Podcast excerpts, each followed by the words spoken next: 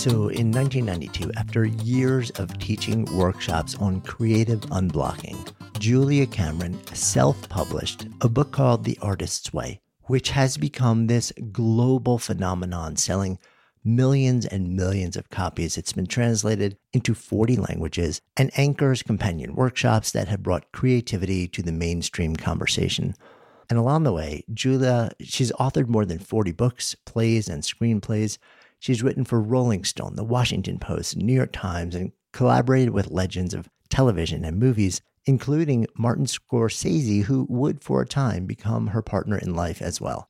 A few years back, I had the opportunity to sit down with Julia in her home in Santa Fe, New Mexico, for this beautifully honest and open, deep dive conversation that ranged from her upbringing to her entree into the writing life, her years-long struggle with addiction and awakening from it, her time in Hollywood, swept up in the world of movies, and her fierce commitment to her craft and to helping others find their creative voices and let them out. So excited to share this best of conversation with you. I'm Jonathan Fields, and this is Good Life Project.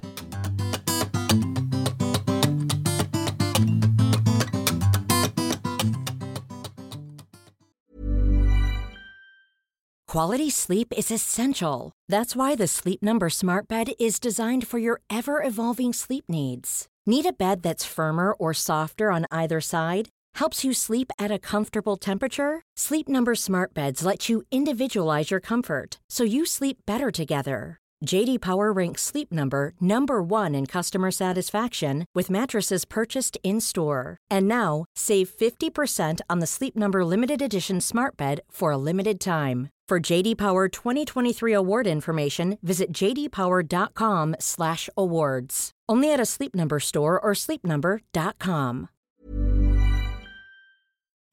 Good Life Project is brought to you by Understood Explains, a podcast that's like a beacon for parents navigating the special education system. Hosted by Juliana Urtubey, a special education expert, this season is all about individualized education plans, or I E Ps. Juliana breaks down complex topics like how to tell if your child needs an I E P in a way that's easy to grasp. I checked out an episode of Understood Explains about the difference between I E Ps and five oh four plans, and I was struck by the balance of empathy and practical advice. It's not just about understanding the system. It's about empowering parents and caregivers to advocate for their children, which is just so important. So I've known a number of people who've had to literally scramble to figure out how to advocate for their kids when the system seemed to just make it so hard to get the support that they need and deserve. So if you're a parent navigating this world, or even just wondering if it's right for your family, I encourage you to give Understood Explains a listen. Search for Understood Explains in your podcast app. That's Understood Explains. It's like having a roadmap for a journey you didn't expect, making it a little less daunting.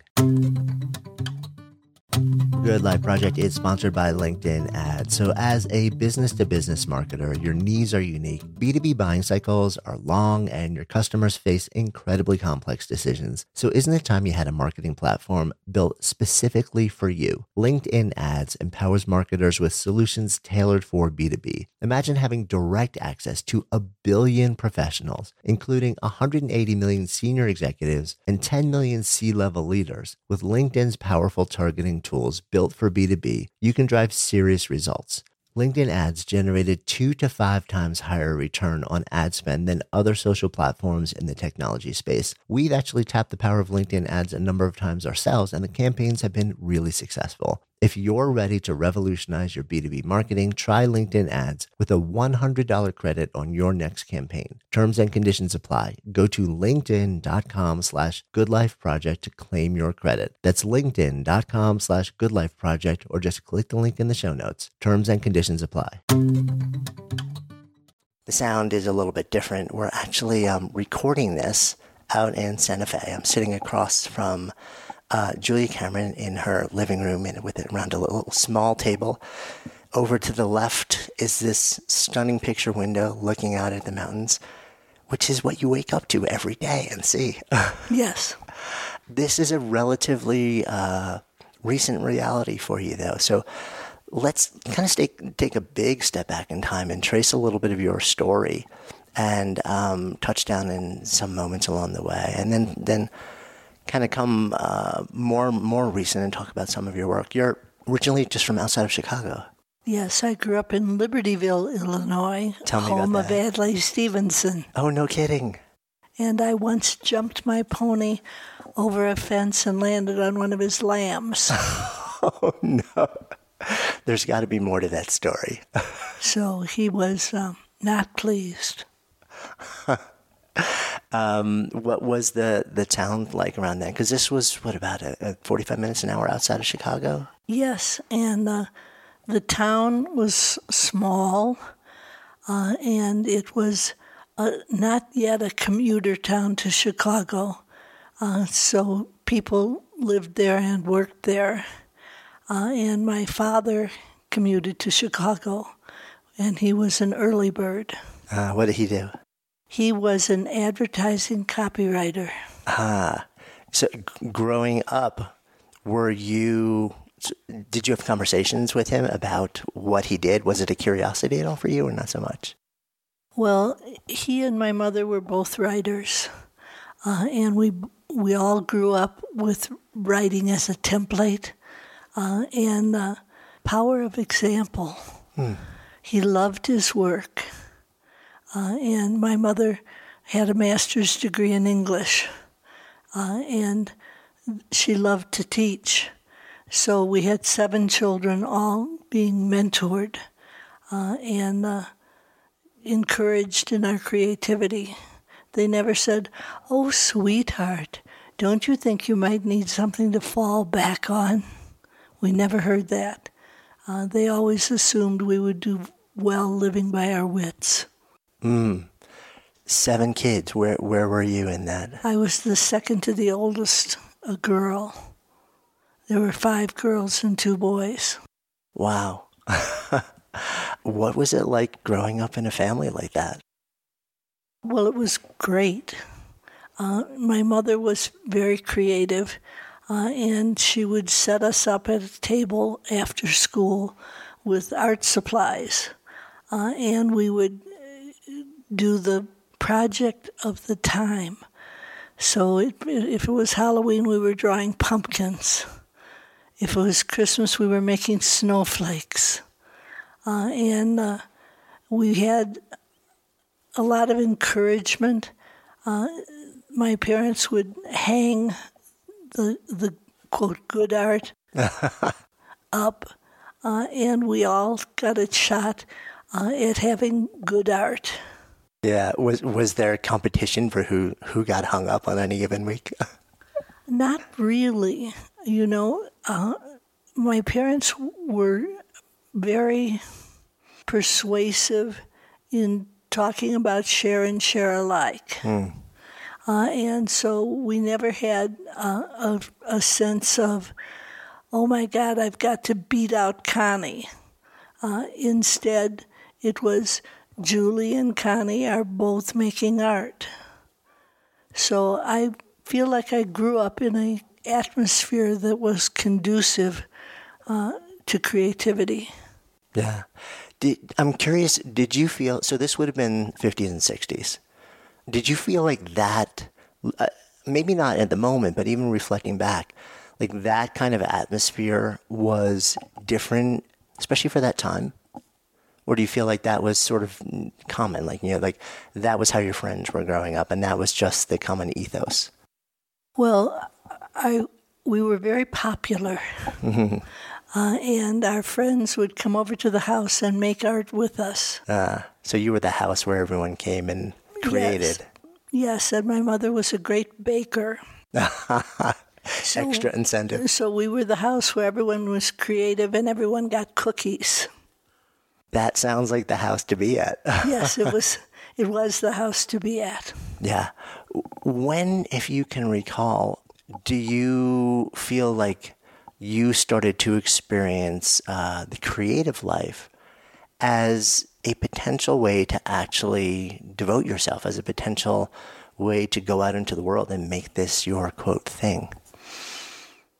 Sixth grade. Really? What happened? I had uh, a boy named Peter Mundy who was very glamorous to me. He was Southern. Uh, he moved to Illinois from Missouri. Uh, he had hair the color of Tupelo honey. He had a whispering, sort of seductive, soft voice. And I wanted him to be my boyfriend. I wanted desperately for him to love me. So I started writing short stories uh, and sliding them over onto his desk. Uh, and what happened was that he fell in love with Peggy Conroy. But I fell in love with writing. So that was the mo- and it never left. No, it never left. I was very lucky in high school. I had a nun uh, named Sister Mary Julia Clare, uh, B V M, uh, and she encouraged my writing uh, and gave me a column in the local newspaper. Uh, and so I was encouraged to believe that what I had to say was special. Mm. Did you believe that at that point? I think I must have.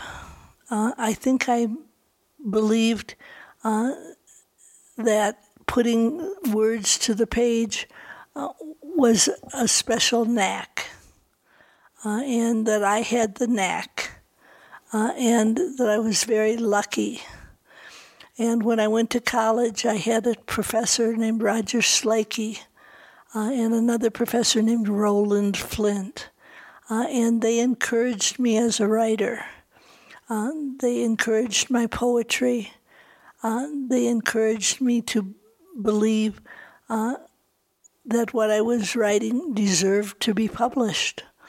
Uh, and so I, I sort of grew up and grew into uh, a belief in myself. So you um, you went to Georgetown and then yes. and then Fordham, is that right? I went to Georgetown, uh, and then my junior year I spent in the Bronx at Fordham. Ah. Uh, and Fordham didn't have the reputation that Georgetown did, but it was a much better school. So um, I I went to Fordham uh, and spent a year getting straight A's. Uh, and then I went back to Georgetown and said, now will you let me graduate as a woman? Tell me more about that. Well, Georgetown was predominantly a boys' school. Uh, and when I said I wanted to be a writer, they said, oh, but you're going to be a wife. And men are writers. So they were very discouraging. Uh, and I was very determined. Uh, and I started writing political uh, uh, diatribes, I guess, uh, against uh, the administration. And they were only too glad to have me graduate. To shuttle you along. And yes. That sort of. So that's interesting. So you, it sounds like you had a few very direct mentors um, or teachers who strongly encouraged this side of you. But the, the bigger sort of administrative ethos was, no, this isn't actually right, not just for you, but for women in general. Yes. Um, and you actually felt the need to, to literally go to another school and then come back almost as a mechanism to help demonstrate, like, no, this is right. Well, I went to Georgetown uh as an Italian major. Okay. Uh, and when I got there, I found out the whole Italian department had been hired away by Middlebury. Uh, so then I said, well, maybe I should be an English major. Uh, and that's when they said, oh, no, dear, men are English majors. Got it. So it was almost like it was okay for you to take classes in that area. To actually make that your major, that's where things became more of a challenge. Yes, very sticky.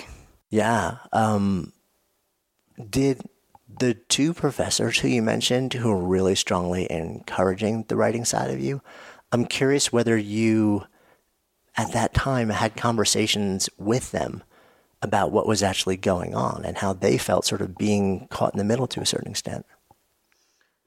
No. We we didn't talk about it. Uh, they just made me assignments. Uh, and uh, Julie, you might want, I was called Julie then. Julie, you might want to try and write a poem about X.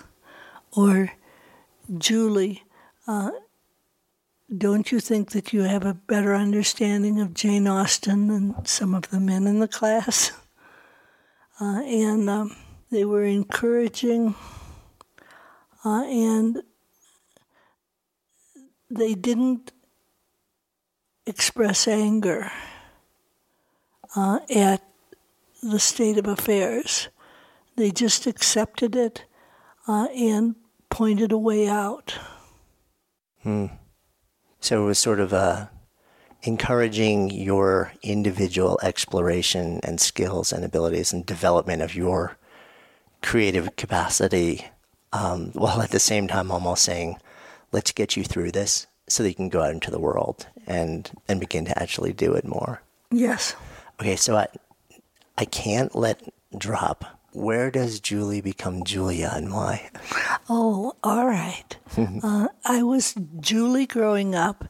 And then when I started writing for publication, I thought, Julie doesn't sound very um, persuasive or dignified, and Julia sounds better. So I became Julia Cameron, writer. Ah, so it was a professional decision. Yes. Interesting. So what... Leaving Georgetown then, I know at some point you end up at Washington Post. Was that immediately after, or were there steps in the middle? There were no steps in the middle. Uh, I went home briefly to help my family. I came back to Washington, and a boy that I went to high school with called me up and said, would you like to work at the Washington Post? And I said, no, I'm a short story writer, not a journalist. And he said, well, they pay sixty-seven dollars a week. Uh, and so on the basis of that was how much money I needed, uh, I said, okay, I'll try it.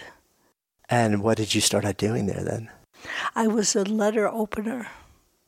I was uh, somebody who sorted mail.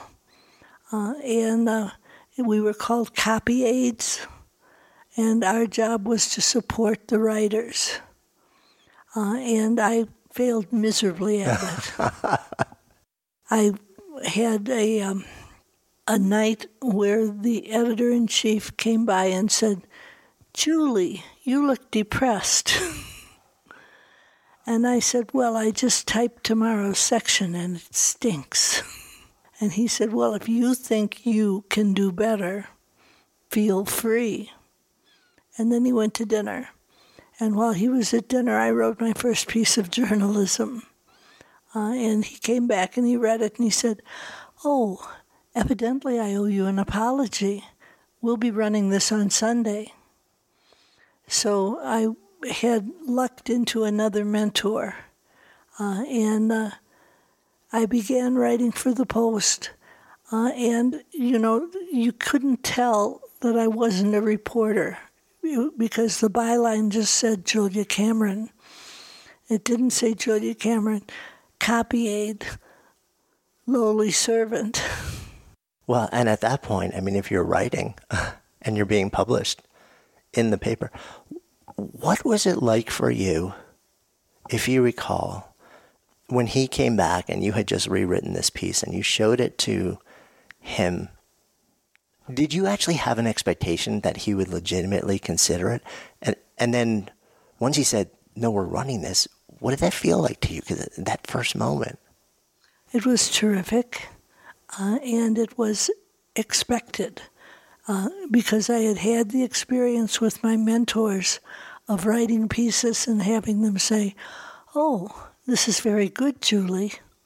So I was expecting, oh, this is very good, Julie. Uh, and it was true that the section that I had typed for the next day did stink. So you you start, um, and that effectively becomes your entree into, quote, journalism, um, into writing for this legendary paper. Yes, I wrote for them, and uh, I had a good time writing for them. Uh, and then I got a phone call from Rolling Stone. They had been reading me in the Post, uh, and they said, "Would you like to write for us?" And of course, it was Rolling Stone. So of course, I said yes. And this would have been early seventies at that point, or? Yes. Okay, so Rolling Stone is also kind of in the, I mean, I wouldn't say heyday, but they were um, a force. It was their heyday. Yeah. It was Hunter Thompson. It was Joe Esterhaus. Yeah, I mean, it, it was an incredible um, lineup. Yes. What was it like stepping into that? Well, my first assignment from them was to write about E. Howard Hunt's children. Uh, and they said, "Would you do this?" And I said, "No, it's prying." And they said, "Well, would you try?" Uh, and I borrowed a car from a Washington Post reporter and drove out to the suburbs where the children were living largely unsupervised. Uh, and I said, "I'm from Rolling Stone. Would you like to talk to me?" And of course, Rolling Stone was magic to them. Uh, the boy, Saint John Hunt, had a band. Uh, and so it was just right up their alley. And they were like, "We'd love to talk to you." So they did, uh, and that piece became famous, uh, and it opened a lot of doors for me. At that time, were you still writing for Washington Post, or was it you, you had transitioned completely to Rolling Stone? I transitioned completely. Right. And also, I guess the, the nature of the pieces that you were writing changed as well. Yes, I think for the Post, I was writing style pieces. Lifestyle pieces. Uh, and for Rolling Stone, I was writing serious journalism. Yeah. Did that change the way that you went about what you were doing? Did, or did it change the way you felt about who you were and what your ultimate job was? That's a couple of questions. Yeah, it is. uh, it changed the way I viewed myself. Uh, I had uh, a compliment from a writer named Nora Ephron, uh, and she said, "You write the best leads in the country." Uh, and I thought, oh, maybe I can take this seriously. Yeah. Um, that's, I mean, powerful words from a powerful writer. Right. This is Paige, the co-host of Giggly Squad, and I want to tell you about a company that I've been loving, Olive and June. Olive and June gives you everything that you need for a salon-quality manicure in one box. And if you break it down, it really comes out to two dollars a manicure, which is absolutely insane. It's also so easy to get salon-worthy nails at home with Olive and June. The difference between how your nails used to look when you did them yourself and now with the Manny system is a complete game changer. The best thing about Olive and June, too, is it's a quick dry. It dries in about one minute, lasts for five days, and full coverage in up to one to two coats. Visit oliveandjune.com slash perfectmanny20 for twenty percent off your first system. That's oliveandjune.com slash perfectmanny20 for twenty percent off your first system. Hey, Dave. Yeah, Randy. Since we founded Bombas, we've always said our socks, underwear, and T-shirts are super soft. Any new ideas? Maybe sublimely soft. Or disgustingly cozy. Wait, what? I got it. Bombas. Absurdly comfortable essentials for yourself. And for those facing homelessness. Because one purchased equals one donated. Wow, did we just write an ad? Yes. Bombas. Big comfort for everyone. Go to bombas.com slash ACAST and use code ACAST for twenty percent off your first purchase. Good Life Project is sponsored by Lexus G X. So have you ever owned something that inspired you to just up your game? for me, it was this high-end mountain bike. I love the ultralight frame, the suspension, the precision gearing, and I realized it deserved to be ridden to its full potential. So I started training harder so I could experience the joy it could give back to me. And it paid off. That bike helped me discover just new levels of performance and straight up joy. When we own exceptional things, they inspire us to do exceptional things. The all-new Lexus G X has an exceptional capability that will have you seeing possibilities you never knew existed. Its advanced technology and luxurious interior mean that wherever you go, you'll never go without. Imagine tackling rugged landscapes with the available thirty-three inch all-terrain tires and multi-terrain select, then unwinding with the available front-row massaging seats. This is a vehicle that inspires you to go further, to live up to its full potential. So why settle? Live up to the all-new Lexus G X, luxury beyond limits. Experience amazing at your Lexus dealer.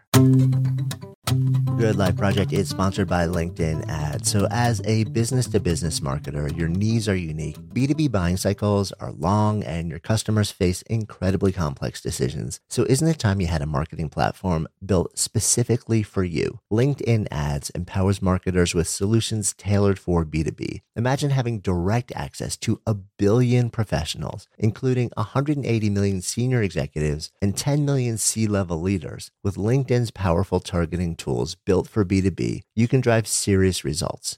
LinkedIn Ads generated two to five times higher return on ad spend than other social platforms in the technology space. We've actually tapped the power of LinkedIn Ads a number of times ourselves, and the campaigns have been really successful. If you're ready to revolutionize your B two B marketing, try LinkedIn Ads with a one hundred dollars credit on your next campaign. Terms and conditions apply. Go to linkedin.com slash goodlifeproject to claim your credit. That's linkedin.com slash goodlifeproject, or just click the link in the show notes. Terms and conditions apply.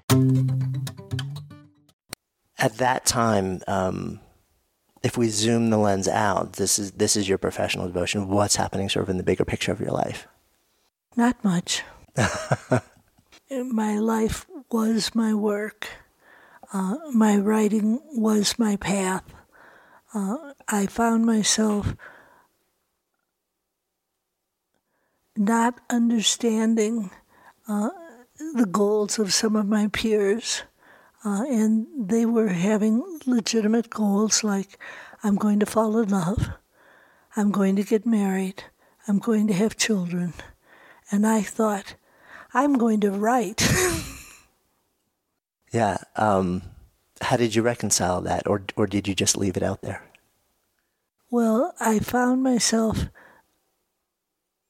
gravitating toward other people who were also as committed to writing as I was.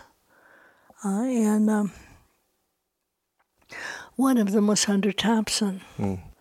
Uh, and he said to me once, Julia, the secret to good journalism is good notes. And I always remembered that uh, and strove to take good notes. Yeah. It, and it sounds like you very much did stand in this at that point. You stood in that identity as a journalist. Like this is which, I mean, it's interesting to me because I sometimes wonder, what is the difference between somebody who is a quote writer or writes lifestyle pieces or editorial or books and a journalist? And um, at least from my lens, it feels like so much of it is a real understanding of skill set, of information acquisition, discovery. Um, and well, accuracy. I was a snob. Tell me more. I, I didn't want to identify as a journalist. Really? Why? Because I had been writing short stories. And I consider those a higher art form. Uh. So uh, I was reluctant. Uh, I was a reluctant journalist, uh, even though I began to have success there uh, and be encouraged there. I found myself feeling like it was selling out. Hmm. Um. And I guess if you look at uh, Hunter Thompson, right, um, known for really both, like the journalism, but also the story side. Mm-hmm. Um, so you're developing this career surrounded by an astonishing cast mm-hmm. at Rolling Stone. Um, how long were you actually at Rolling Stone for? Well, I didn't officially write for them. Okay. Uh, they would call me every so often, uh, and it lasted a couple of years uh, until I married Martin Scorsese. Uh, and then they said, if you want to write for us again, get divorced. The belief was I would be unduly influenced by my husband's views. Uh, and um, I was insulted. And I thought, I certainly can hold my own. Uh, and they were firm. Uh, and when I did get divorced, they said, oh, goody, you can write for us again. So they were very sexist. Yeah, I mean, when when you say influenced by his views, um, are, tell me more about what you mean by that. Well, they were assigning me movie pieces. Okay. Uh, and they were feeling like I would be unduly uh, influenced by Martin's perceptions of things. Okay. And uh, so they're saying you don't have your eff- effectively the ability to have your own point of view, independent. That's right. Um, so much so that they didn't trust you to continue to write. That's right. I think I know the answer to this, but how does that land with you? How does that make you feel? Well, I was aggravated. I was I was frustrated. Uh, I was incensed. Uh, and I looked down on them for looking down on me.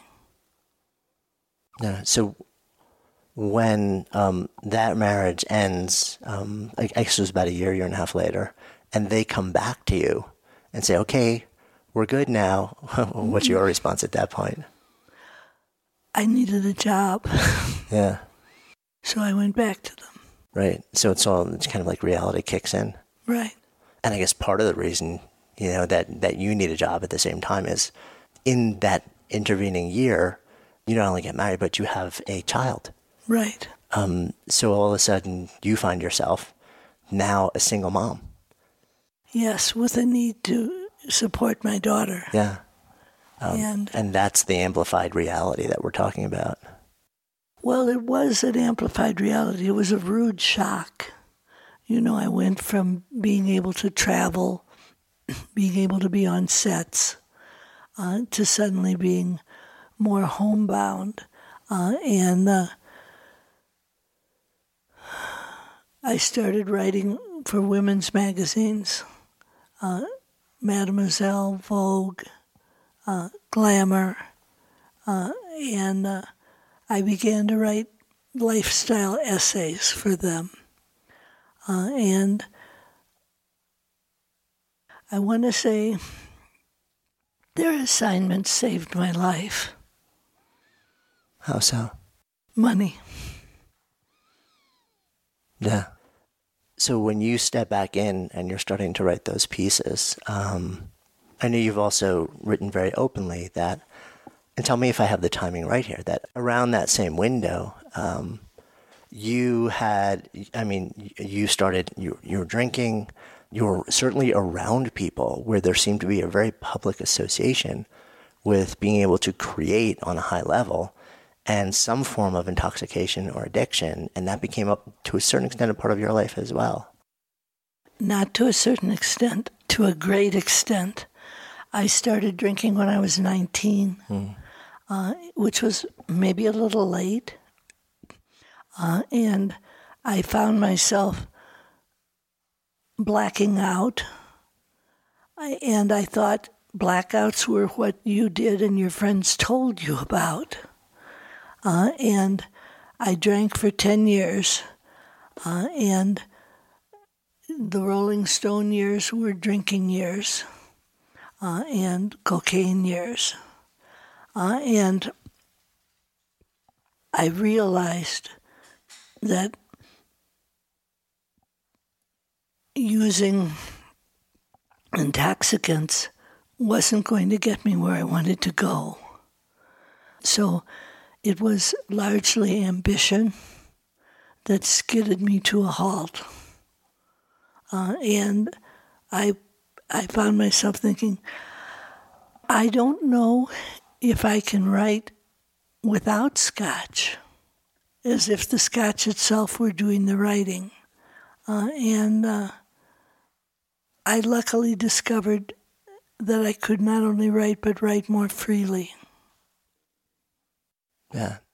What was there, I mean, it sounds like you were concerned, you know, at this point, you're supporting yourself, you're supporting your daughter by writing. And if part of your questioning is, will I still be able to write on a level that lets me not just express myself, but support us when I'm sober, um, that's heavy. It was heavy. Yeah. It was a dark time. Yeah. It was a dark time. Was there? I'm. I'm. I'm always curious when, um, when you make an abrupt left turn with something around addiction or something around substance. Um, very often there's a moment. There, there's either a happening or a reckoning or an awakening. Um, I'm curious with you. I mean, you said you sort of, you know, you came to this realization. Was it a gradual emergence for you, or was there something that happened, or was there a moment or a day or an incident?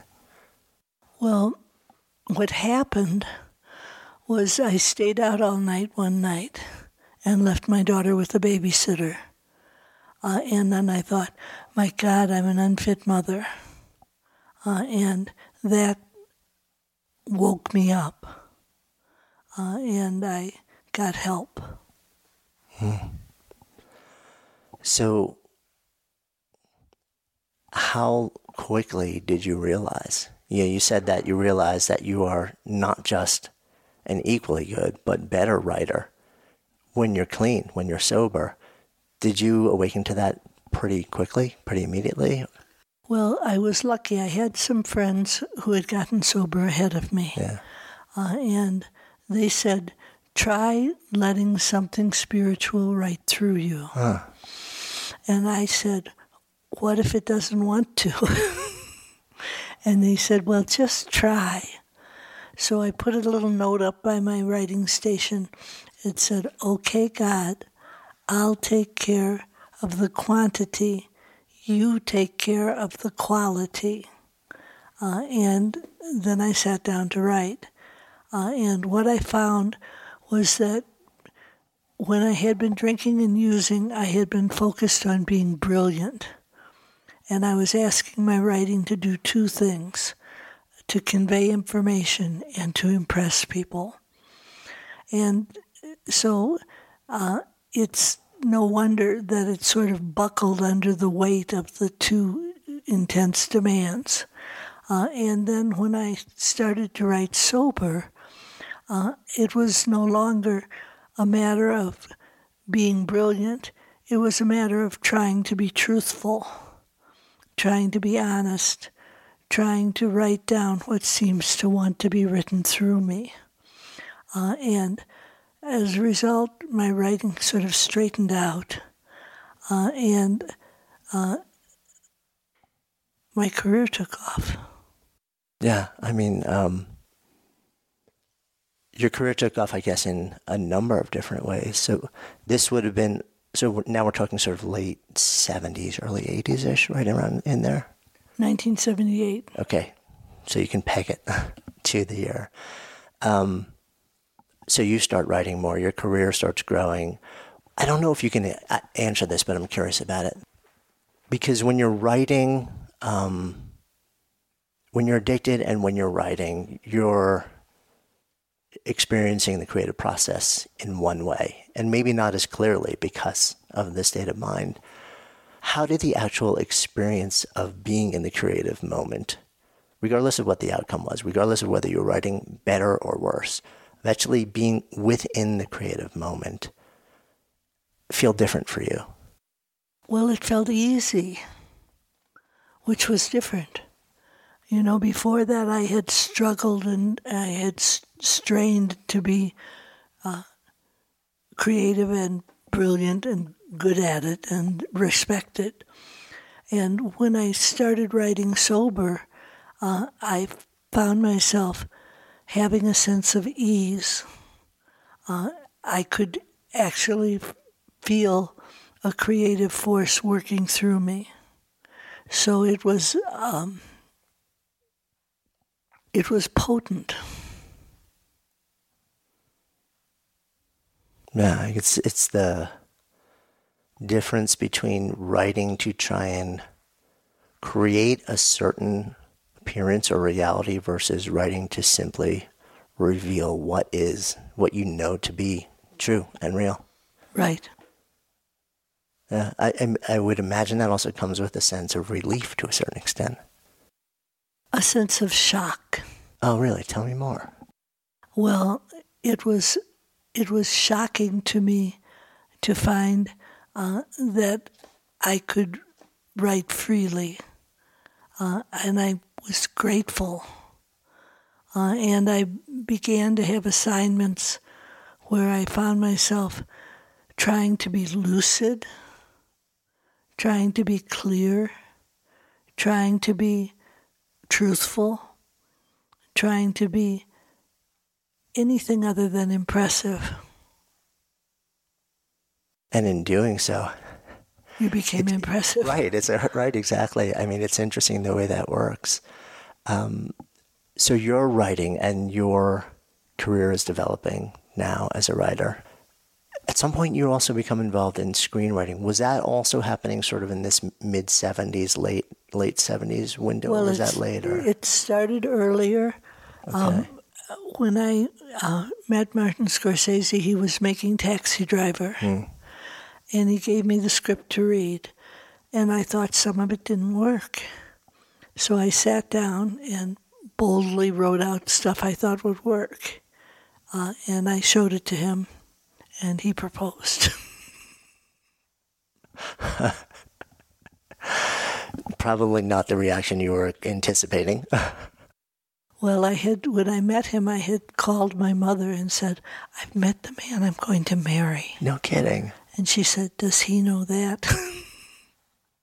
Apparently soon after he did. Yeah. What was that year like for you? Heady and difficult. Heady and difficult. The day after we got married was the beginning of the cocaine addiction. Uh, and that became very black and very terrible. Uh, and I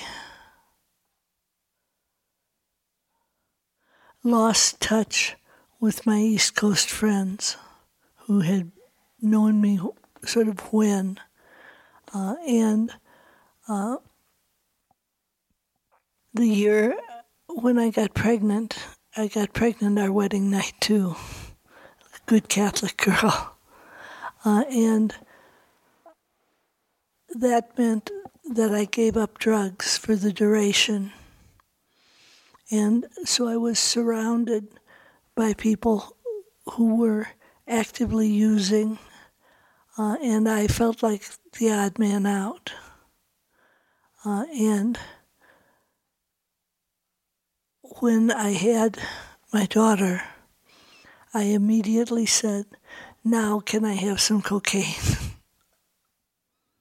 So it was a pretty persuasive addiction, uh, and it was a pretty tough year. Yeah. But you pulled out of it pretty, it seems like pretty soon after that. I mean, I, I know the marriage didn't end the way that you would have wanted it to end or last as long. You know, you've written, you've shared, you know, like very transparently about that. So when you emerge from that and when um, that ends, you begin a sober life, you begin writing, you begin also raising your daughter. Mm-hmm. Um, and building your career. Well, your daughter um, was with you predominantly, right?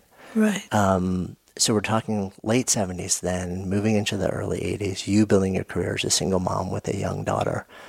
In the world of writing, what was life like as you're starting to sort of rebuild effectively? Well, it was a matter of going from assignment to assignment uh, and hoping uh, that the pieces were going to be accepted. Uh, and I had some lucky breaks. I I wrote for Miami Vice. I I wrote a movie for Elvis Presley fans uh, that starred Don Johnson. Mm-hmm. Uh, and um, I sold a number of movies to Paramount. Uh, and it was a difficult time because the movies weren't getting made. They were being bought but not made. Uh, and that frustrated me. Uh, and ultimately led to my making a feature film of my own, bankrolling it with my Rolling Stone money and my leftover Miami Vice money. Uh, and uh, that was a very satisfying experience for me, making that film. Uh, and it got accepted at the London Film Festival. Mm. Uh, and... They said, she's not an old coward, but she is funny. um, do you ever wonder whether a comment like that, again, was a reflection of the times and gender? That never occurred to me. Yeah. So as you're rebuilding, it seems like you're also expanding your scope, right? So now at this point, it's not purely a focus on writing for magazines or journalisms. Um, it's not for, you know, print. You're also writing for screen. Um, and and plays. And, and plays, and it becomes more theatrical writing as well. Um, musicals as, at some point enter the picture as well, yes, right? That's yeah. true.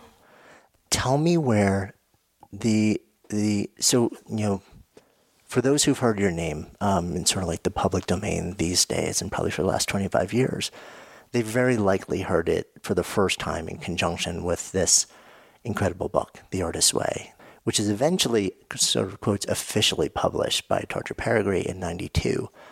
But you're working on that and what goes into it and the ideas and the exercises, it sounds like, for years before.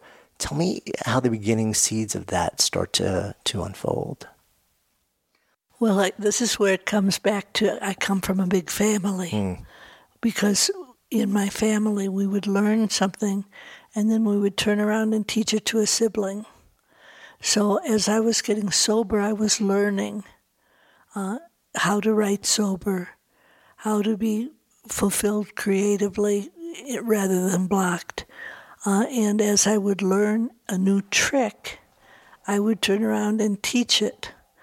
So I began teaching uh, probably... by nineteen eighty. So I had about ten years of teaching experience before I wrote the book. Uh, and I wrote the book thinking I was writing it for a handful of people. Mm. Uh, and of course, it's gone to millions now. Yeah. Because the, um, so you're essentially workshopping the ideas, testing them out, refining right. them for a decade. Right. With primarily with writers or different people in different creative domains? Different creative domains. And did you find it even from the earliest days that even the, you know, the individual exercises and ideas were broadly relevant across so many different areas? Well, I found that my classes started unblocking. Huh. And that was very exciting. So I had a fantasy that has become a reality, which was I fancied myself sort of a creative cartographer mapping out the trail, uh, and it turned out that's what I was doing.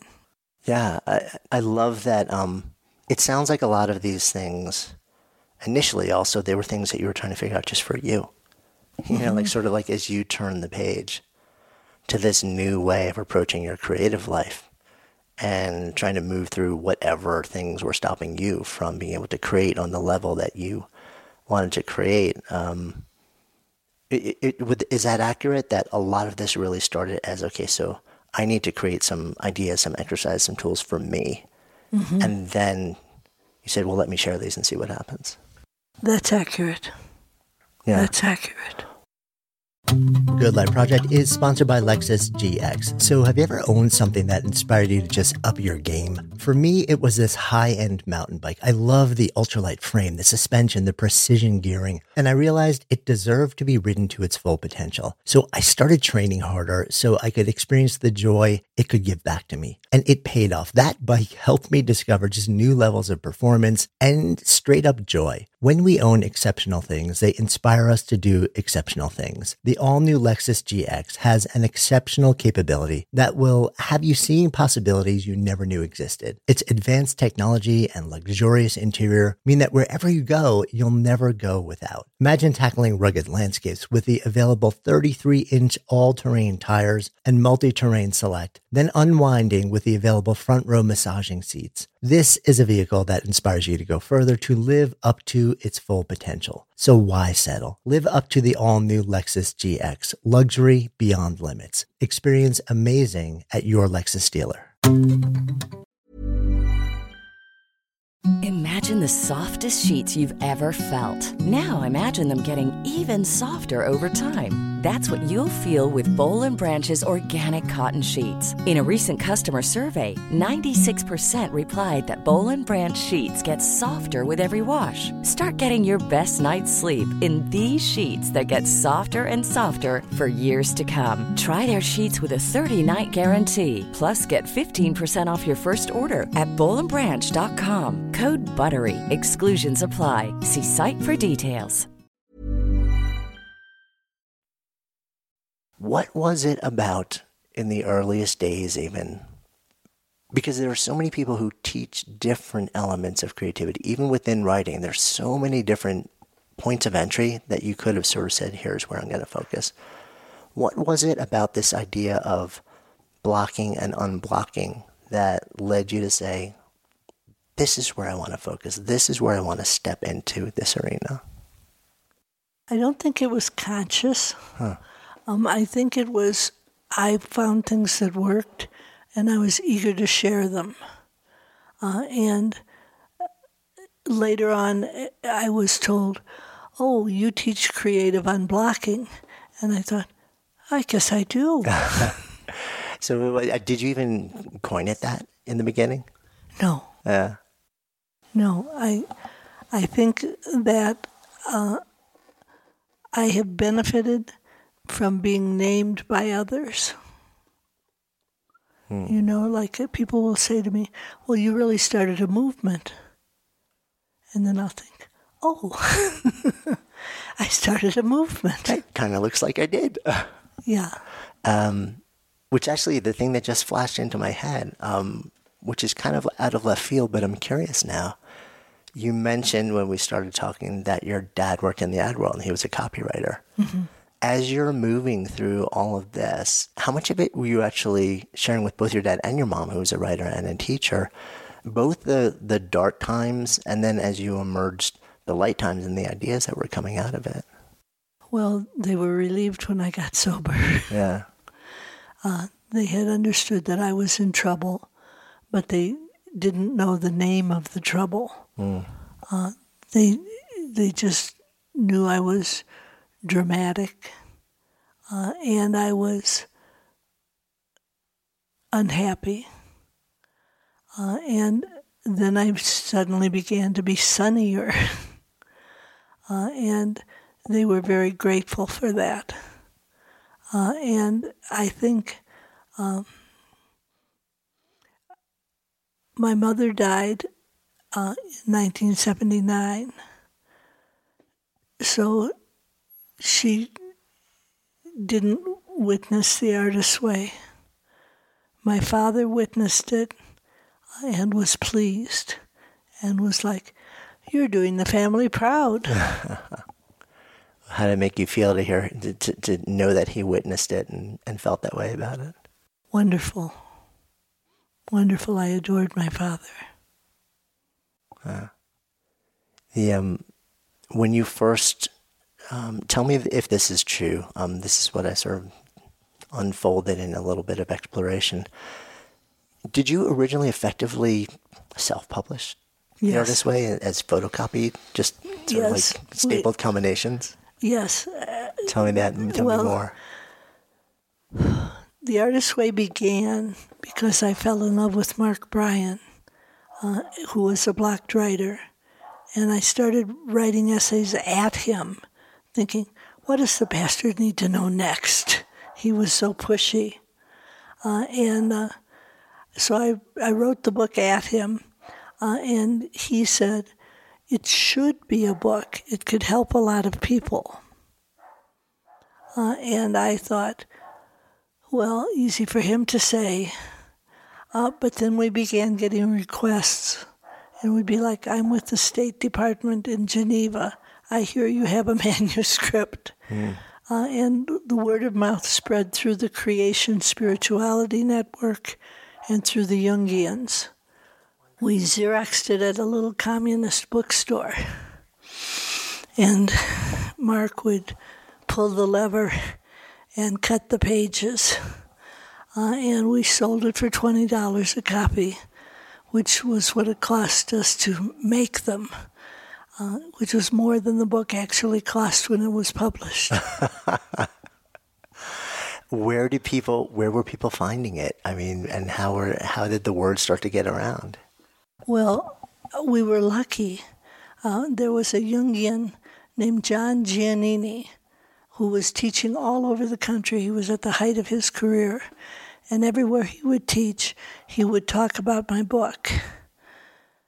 So we began getting requests. Uh, and then the Creation Spirituality Network people, Matthew Fox's people, uh, discovered it, and they began asking for it. So we probably sold a thousand books just by word of mouth. Yeah, and of the self-published, you know, like doing it yourself with the photocopier. Yes. What, when and how does a major publisher come to you then and say, hey, this is interesting? Well, what happened was I had a literary agent who suddenly said to me, I can't represent you. I represent Natalie Goldberg, and your work is too similar. And I said, I don't think Natalie would think so. And they said, well, we're very sorry. So I was heartbroken. Uh, and Mark, meanwhile, had gotten the name of another literary agent. Uh, he was quite an entrepreneur. Uh, and um, I said, I can't call her. He said, I'll call her. So he called her up, Susan Schulman, uh, and told her, I, there's this wonderful book. It's Unblocking People. Would you like to look at it? And Susan said, every year at Christmas I get a good book. Maybe this year it's yours. So we sent her the book and waited on pins and needles. Uh, and then she called back and said, I'd like to represent you, and I think it should go to Tarcher. And that's how we came to Tarcher. So you end up, after a decade of developing these ideas, of actually teaching them to people in workshops um, and refining them, and then spending a solid year or so photocopying and sort of like putting together your own, um, you know, like self-published versions of these in a deal with a major publisher. Did they, when you when you partnered up with Tarcher in the beginning, were they completely sold? Were, did they look at this and say, this is going to be huge? Or, no, okay, they thought, what happened? They thought this is a modest little California book that we are going to happen to publish, and we'll print seven thousand of them, and that's a stretch. And then the book took off. Did it take off right away? Yes. And were you surprised by that? Well, I felt like the book was needed, so it didn't become a question of surprise. It became a question of satisfaction. Hmm.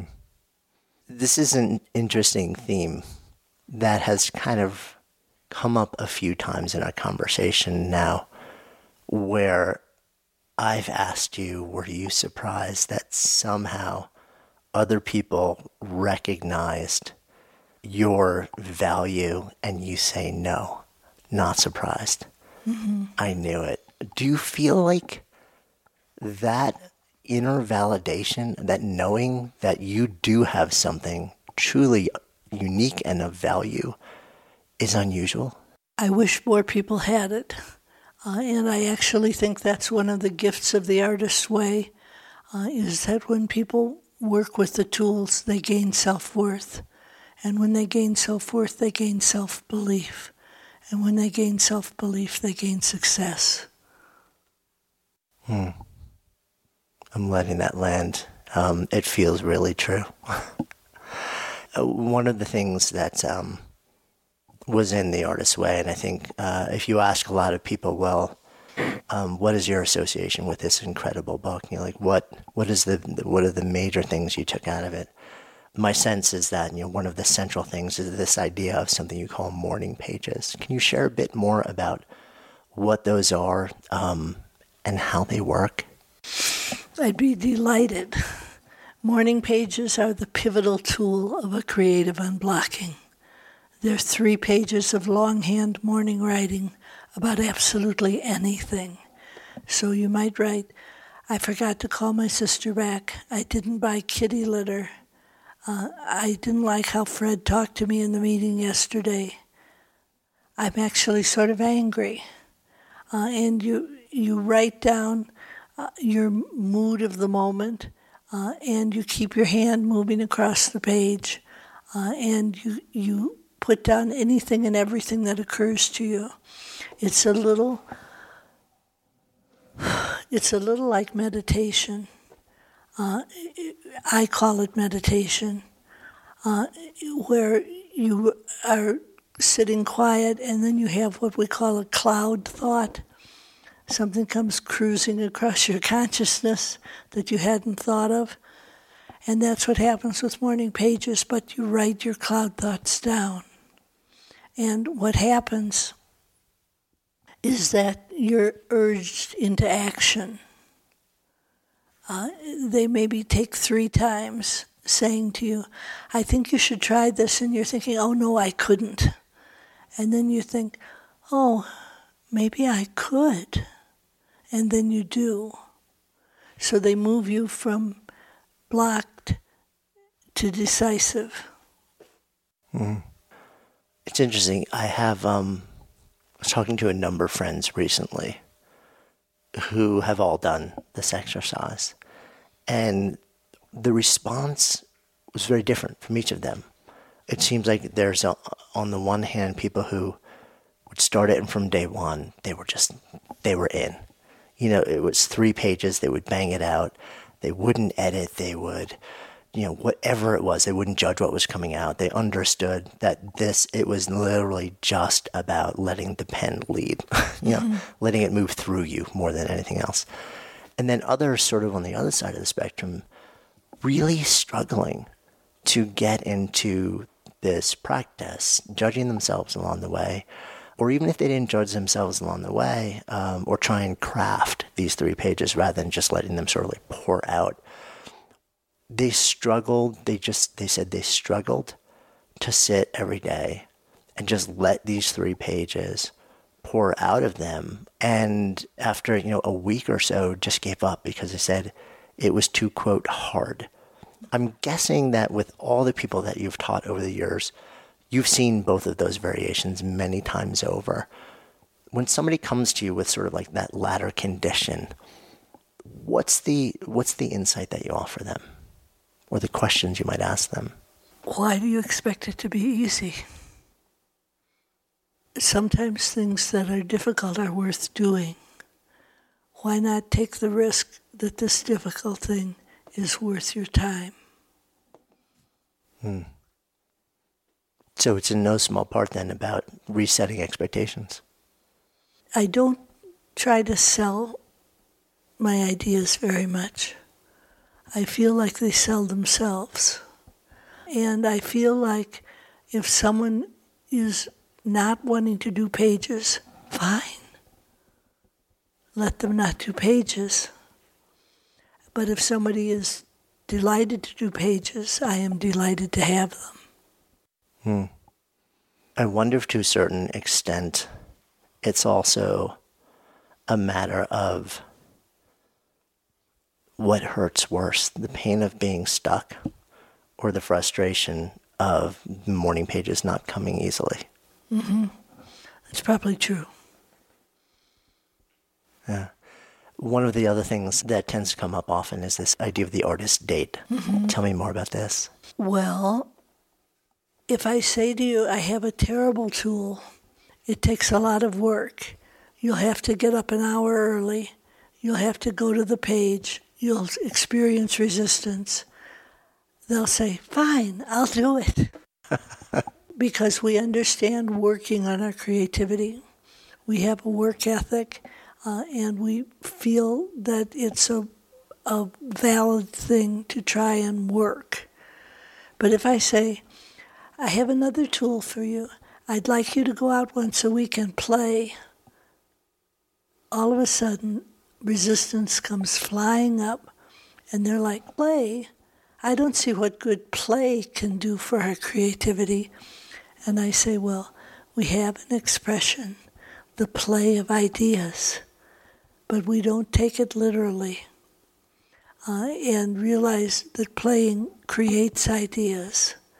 So I want you to go out once a week and do something festive, something that you just find enchanting and enjoyable, something that your inner eight-year-old likes, like maybe go to a pet store and pet a bunny, something really simple, something not like taking another computer class. Mm. I think we could all use a little more of that. One other thing um, that I want to ask you about is uh, this notion of, you know, I, my sense is if you ask people to reflect on The Artist's Way, and you're actually pretty astonishing body of work right now. I think over thirty books, um, musicals, uh, plays, um, so many different things. But if you look at um, sort of like this bigger body of work around The Artist's Way and asked, what genre does this fall under? My sense is you would get as many people offering spirituality or personal growth as you would creativity. Mm-hmm. Is that your sense too? And was it? And, and if so, is there an intention behind that? There's no intention behind that. Uh, and what I have people say to me is always the same sentence. They say, your book changed my life. So it's all. Nah. So as we sit here um, in this conversation, um, the name of, of this is Good Life Project. If I offer out the phrase, to live a good life, what comes up? To live a spiritually fulfilled life. To feel connected to a benevolent something that intends us great good. And that's, I think, the gift of The Artist's Way. Mm, thank you.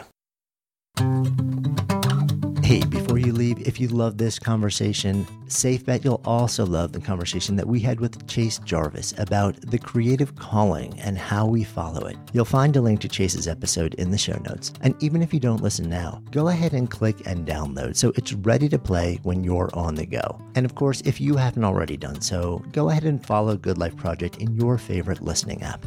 And if you appreciate the work we're doing here at Good Life Project, please go and check out my new book, Sparked. It'll reveal something incredibly eye-opening to you about your very favorite subject, potentially, that would be you, and then show you how to tap these insights to reimagine and reinvent work, the way that you show up at work, as a source of meaning and purpose and joy. You'll find a link in the show notes, or you can also find the book at your favorite bookseller now. Till next time, I'm Jonathan Field, signing off for Good Life Project.